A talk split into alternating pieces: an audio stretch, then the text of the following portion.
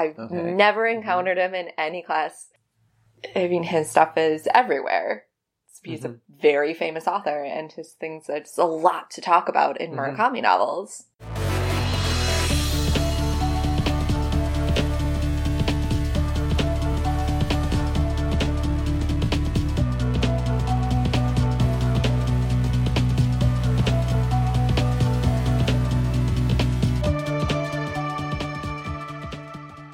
Hi, and welcome back to The Plot, a podcast on writing and how our words and stories are shaping the world today.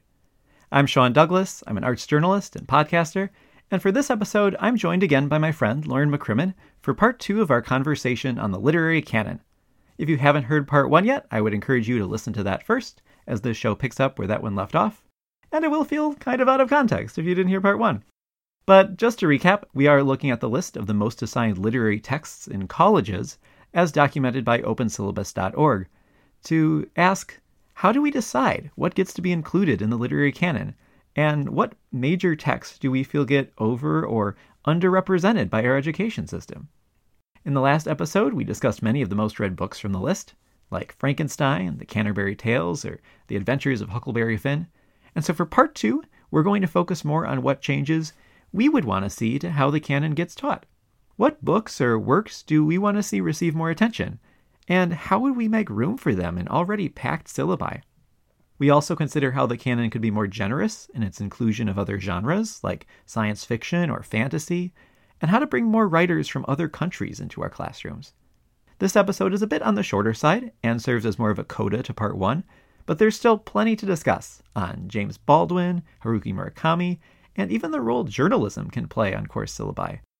Where we last left off in part one, we had just been starting to look at what we'd want to see taught more often. I had suggested replacing some of Shakespeare's massive presence across syllabi with more Chekhov, and the ball is now in Lauren's court. So let's pick up from there, starting with her thoughts. What are some books that you would take off? Because I feel like it's harder with theater because theater gets assigned so infrequently. Right. There really aren't a lot of ones other than Shakespeare where you can be like, eh, this is probably overdone. But I feel like in, with books, it's a lot easier to say this shows up all the time and maybe it doesn't have to. Yeah, some ones that we read in high school would be like The Crucible, which it doesn't really add a whole lot, I feel like. Like, I, I, I don't know. It's kind of from an odd time Yeah. in American history that, Mhm. And that's a play again. uh, yeah, yeah. Mhm. But Crucible, uh, um, Scarlet Letter, just because I really disliked it. Which maybe isn't the best reason for taking it off the literary canon, but I Did I- it get assigned to you like a bunch? Oh yeah, Did you have to encounter it over I, and I over countered again? it over and over, and I hated every single time I had to read it. so those are just like a few that I Yeah. can think of off the top of my head. I didn't hate a Scarlet Letter. Like I, I guess I, I thought it was fine. Mhm. It just felt like it was. Like, did over, it add anything? It was over analyzed. Yeah. I feel like. Oh my god! Like every it's- single word yeah. was a meaning for something else. Mhm. For for a novel that is kind of on the nose in certain ways. Not that there's not depth there, Right. but it's it's not difficult to comprehend. He wasn't writing this on a different down. plane of existence. Yeah. That we can only comprehend parts of it. This Yeah. isn't Ulysses. Yeah. Like this is a high school level. Uh, right. You know. Not that it can't be higher scholarship, but like we we did it in high school and I feel like I get it. Right. Mhm. So things like that. Another thing we were talking about was Things They Carried by Tim O'Brien, which Mhm. I've read like seven times and you've Mhm. encountered multiple times. Mhm. There's so many good books out there Mm-hmm. looking at the Vietnam War. So many. Yeah. Uh, just, Mhm. incredible amounts. And also ones from like journalism sources. Nonfiction looks at the uh, you know, Vietnam War that you Mhm. can substitute instead. Yeah. That would be cool. To just read news from Oh, the yeah. time period. Like I don't know that we ever did that. I've only really done cool. it in a few classes, and it's always fascinating Mhm. because if you have a good journalist, it's, I mean, it's it's compelling writing, Mm-hmm. the same as if you'd read from a novel, Mhm. and it gives such a good overview of what the time period is like. You know, teaching English, especially in regards to like history and bringing all of that in. Uh, so I would love to see inclusion of that into some of the literary canon. Mhm. Are there any authors that you feel like you know now that you didn't know back then? That looking back, you're like, why were they not covered? Murakami. I've Okay. never encountered him in any class. I mean, his stuff is everywhere. He's Mhm. a very famous author, and his things, there's a lot to talk about in Mhm. Murakami novels. And you can read, you can Mhm. sign like Elephant Vanishes, which is short story collection, if you don't want to read, you know, the entirety of uh, 1Q84, which is Yeah. Very long. several thousand plus pages. So there's certainly ways to add him in that I think would also bring in, you know, here's like an Asian author. Mhm. It's something that's it's written it, it is translation. I think he does write it in Japanese, but he's involved heavily in the translation process. So it's looking at things like that. It's just adding in something something different. Mhm. it's not something by like a Western white man. Yeah. And I feel like even just like modern lit in general, Yeah, like there would be like a modern lit class if you wanted to do that, or there'd be some kind of higher concept. Like I took a like literature and globalization class that I Mm, really mhm. liked, and that was a lot of modern stuff. But for some reason, the more modern stuff was not in classes that were not specifically devoted to it. Right. If you were taking an English literature class, you could pretty fairly guess what books were going to be taught there. Mm-hmm. I'm surprised that I didn't have more James Baldwin. Okay. In one African American drama class, we Mhm. read Blues for Mr. Charlie, which is a play that's sort of loosely inspired by like the Emmett Till Oh, okay. situation, but it's it's fiction. Um, but he just has so many more major things than that play hmm that he just like never came up in any of the other classes, and he feels like such a major person to have been excluded. Right. So another thing we can talk about a bit is genres hmm in the canon. Yeah. I mean, what genres are represented? hmm Not a whole lot. How many science fiction books have you read that are assigned this is important? That aren't Frankenstein. uh, exactly. Yeah. Not many. Mhm. Or fantasy is not really included. Mhm. There's things like um Like like slave narratives, for oh yeah, example. yeah when you read older African American lit, obviously they had limited experiences available to them, but there were writings that weren't slave narratives. And it'd be great to just have something else, like right just to that round that out more of that. Yeah. right versus here is one it's obviously major hmm but just enriches enriches that a little bit more Like by all means, like teach kids about slavery. Just yes just please the- the literary tradition is richer than that at the same time. That Right. hopefully we can also find a way to do that. so we're talking about a lot of books hmm the problem is we don't have the time Yeah. right you Mhm. have a limited amount of time in classes at the Mhm. very least unless you're you know someone who's reading these things on your own that's different hmm but being taught in schools so you've got me you know eight to ten books let's say Mhm. How do you narrow that down? Yeah. so you've got you know your high school classes here the books you're reading which books are those? Mhm. and then you get to college and if you're not uh, an english major or somebody who's you know uh, doing any sort of reading or writing hmm you know you might be like, not to say you're not doing reading or writing but that's not the main focus. Mhm. you know you're engineering or whatnot. Hmm so you've got one shot here's your english class what do you have that encompasses Greek every mythology. single piece of writing in the history of the human you know human race what do you teach I don't know. That's yeah, hard. It's it's incredibly hard. You know, I I taught English as a second language in Korea for about six years, Mhm.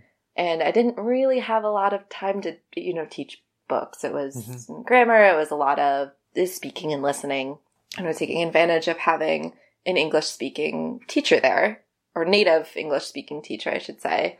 Um, but a lot of students would come up and would ask me for book recommendations, something that they could read in English, kind of on the side. And so a lot of that as a teacher was finding out students' interests. Okay, the student is super interested in sports, the student is really interested in dance or theater or Mhm. music. what books can I find that are on their level that are going to draw them in and make them want to keep reading it? So is that like a responsibility teachers here should have as well in getting to know their their classes and their students? Like, you know, here's what we're reading in class. That's, you know, we have to read this. This is the canon. But on the side, here's books that you're actually going to enjoy. And there should be there's an overlap in that Venn diagram. Yeah. You just have to figure out what it is. Exactly. And you also kind of have to teach kids how to read something that they don't necessarily enjoy. Because Yeah. life isn't always about just reading things that are fun. and I think that's an even harder thing sometimes to be like, you know, this is important and it really captures what's going on in this time period. yeah. And to be an informed person, you got to kind of know this. Right. So it might not be fun, but there's a reason that some people are getting something out of this. So hopefully you can try.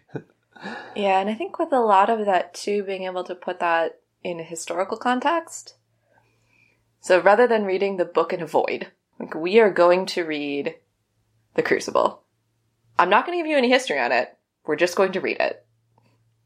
Like, that doesn't really work. You Yeah. don't get anything out of it. yeah. You need to be able to set a scene, talk about what's going on at the time period at the time. Mhm. Why is this book or this play, why is this poem, short story, etc., why is this important? Mhm. What does this say? What does this tell us about people's reactions to history? You know, what's happening and how has this changed, you know, people's perceptions?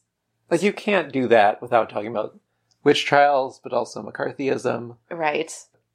Um, so what did you recommend? If a Korean student came to you and wanted a recommendation, what did you tend to point them to? Oh, um, so it really depended on the student and their level. Uh, a lot of my students were reading at a lower level, which it's fair. It's at their second language or their Yeah. third language. Mhm. Um, so a lot of grade school books. So things like Holes got recommended a lot.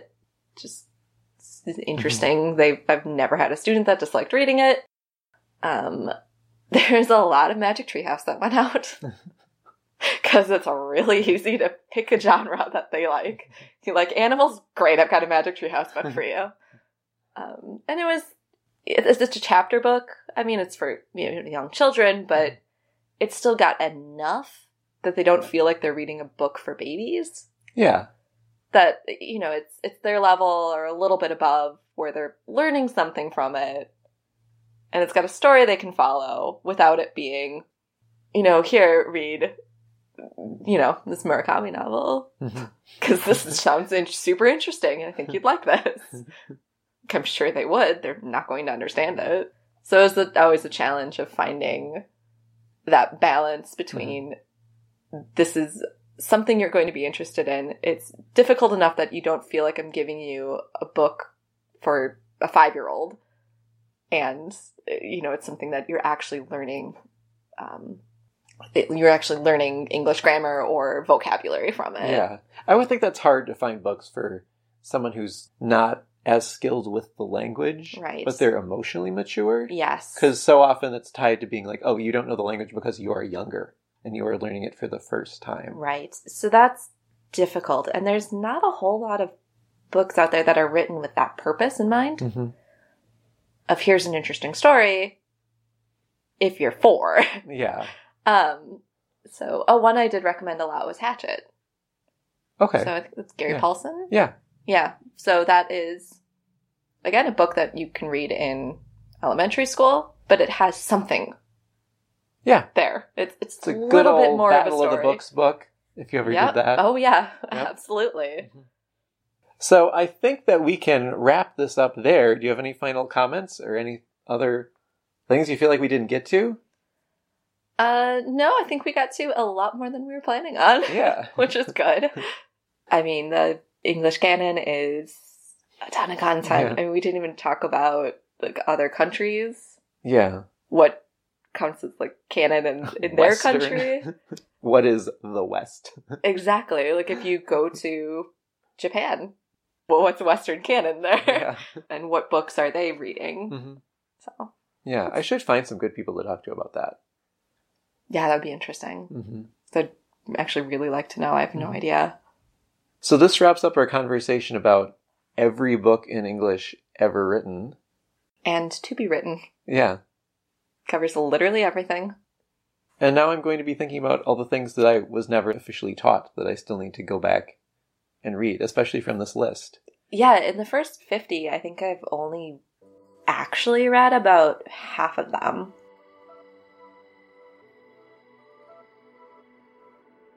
And that wraps up our conversation on the literary canon. As we said, there is a lot we didn't get to, but I think two episodes should be more than enough on the subject for the time being, and hopefully it gave you something to think about, or some recommendation on a book you didn't encounter that could be worth looking up now. Once again, we want to thank the Open Syllabus Project for the research we used in these past two episodes, and you can read more of their findings at opensyllabus.org. The Plot is a production from me, Sean Douglas. Lauren McCrimmon was my associate producer on this episode, and the credits theme music is by Tan Chong Yu. If you like this show, please subscribe on iTunes, Google Podcasts, Stitcher, or wherever you listen to podcasts. And if you know anyone who you think might find this podcast interesting, please consider recommending it to them, as recommendations play a big role in how people discover new podcasts. You can follow me on Twitter at underscore Sean Douglas underscore, and this show at The Plot Podcast. We'll be back again in two weeks, which should give you just enough time to reanalyze every word of the Scarlet Letter. But until then, that's our show, and thank you for listening.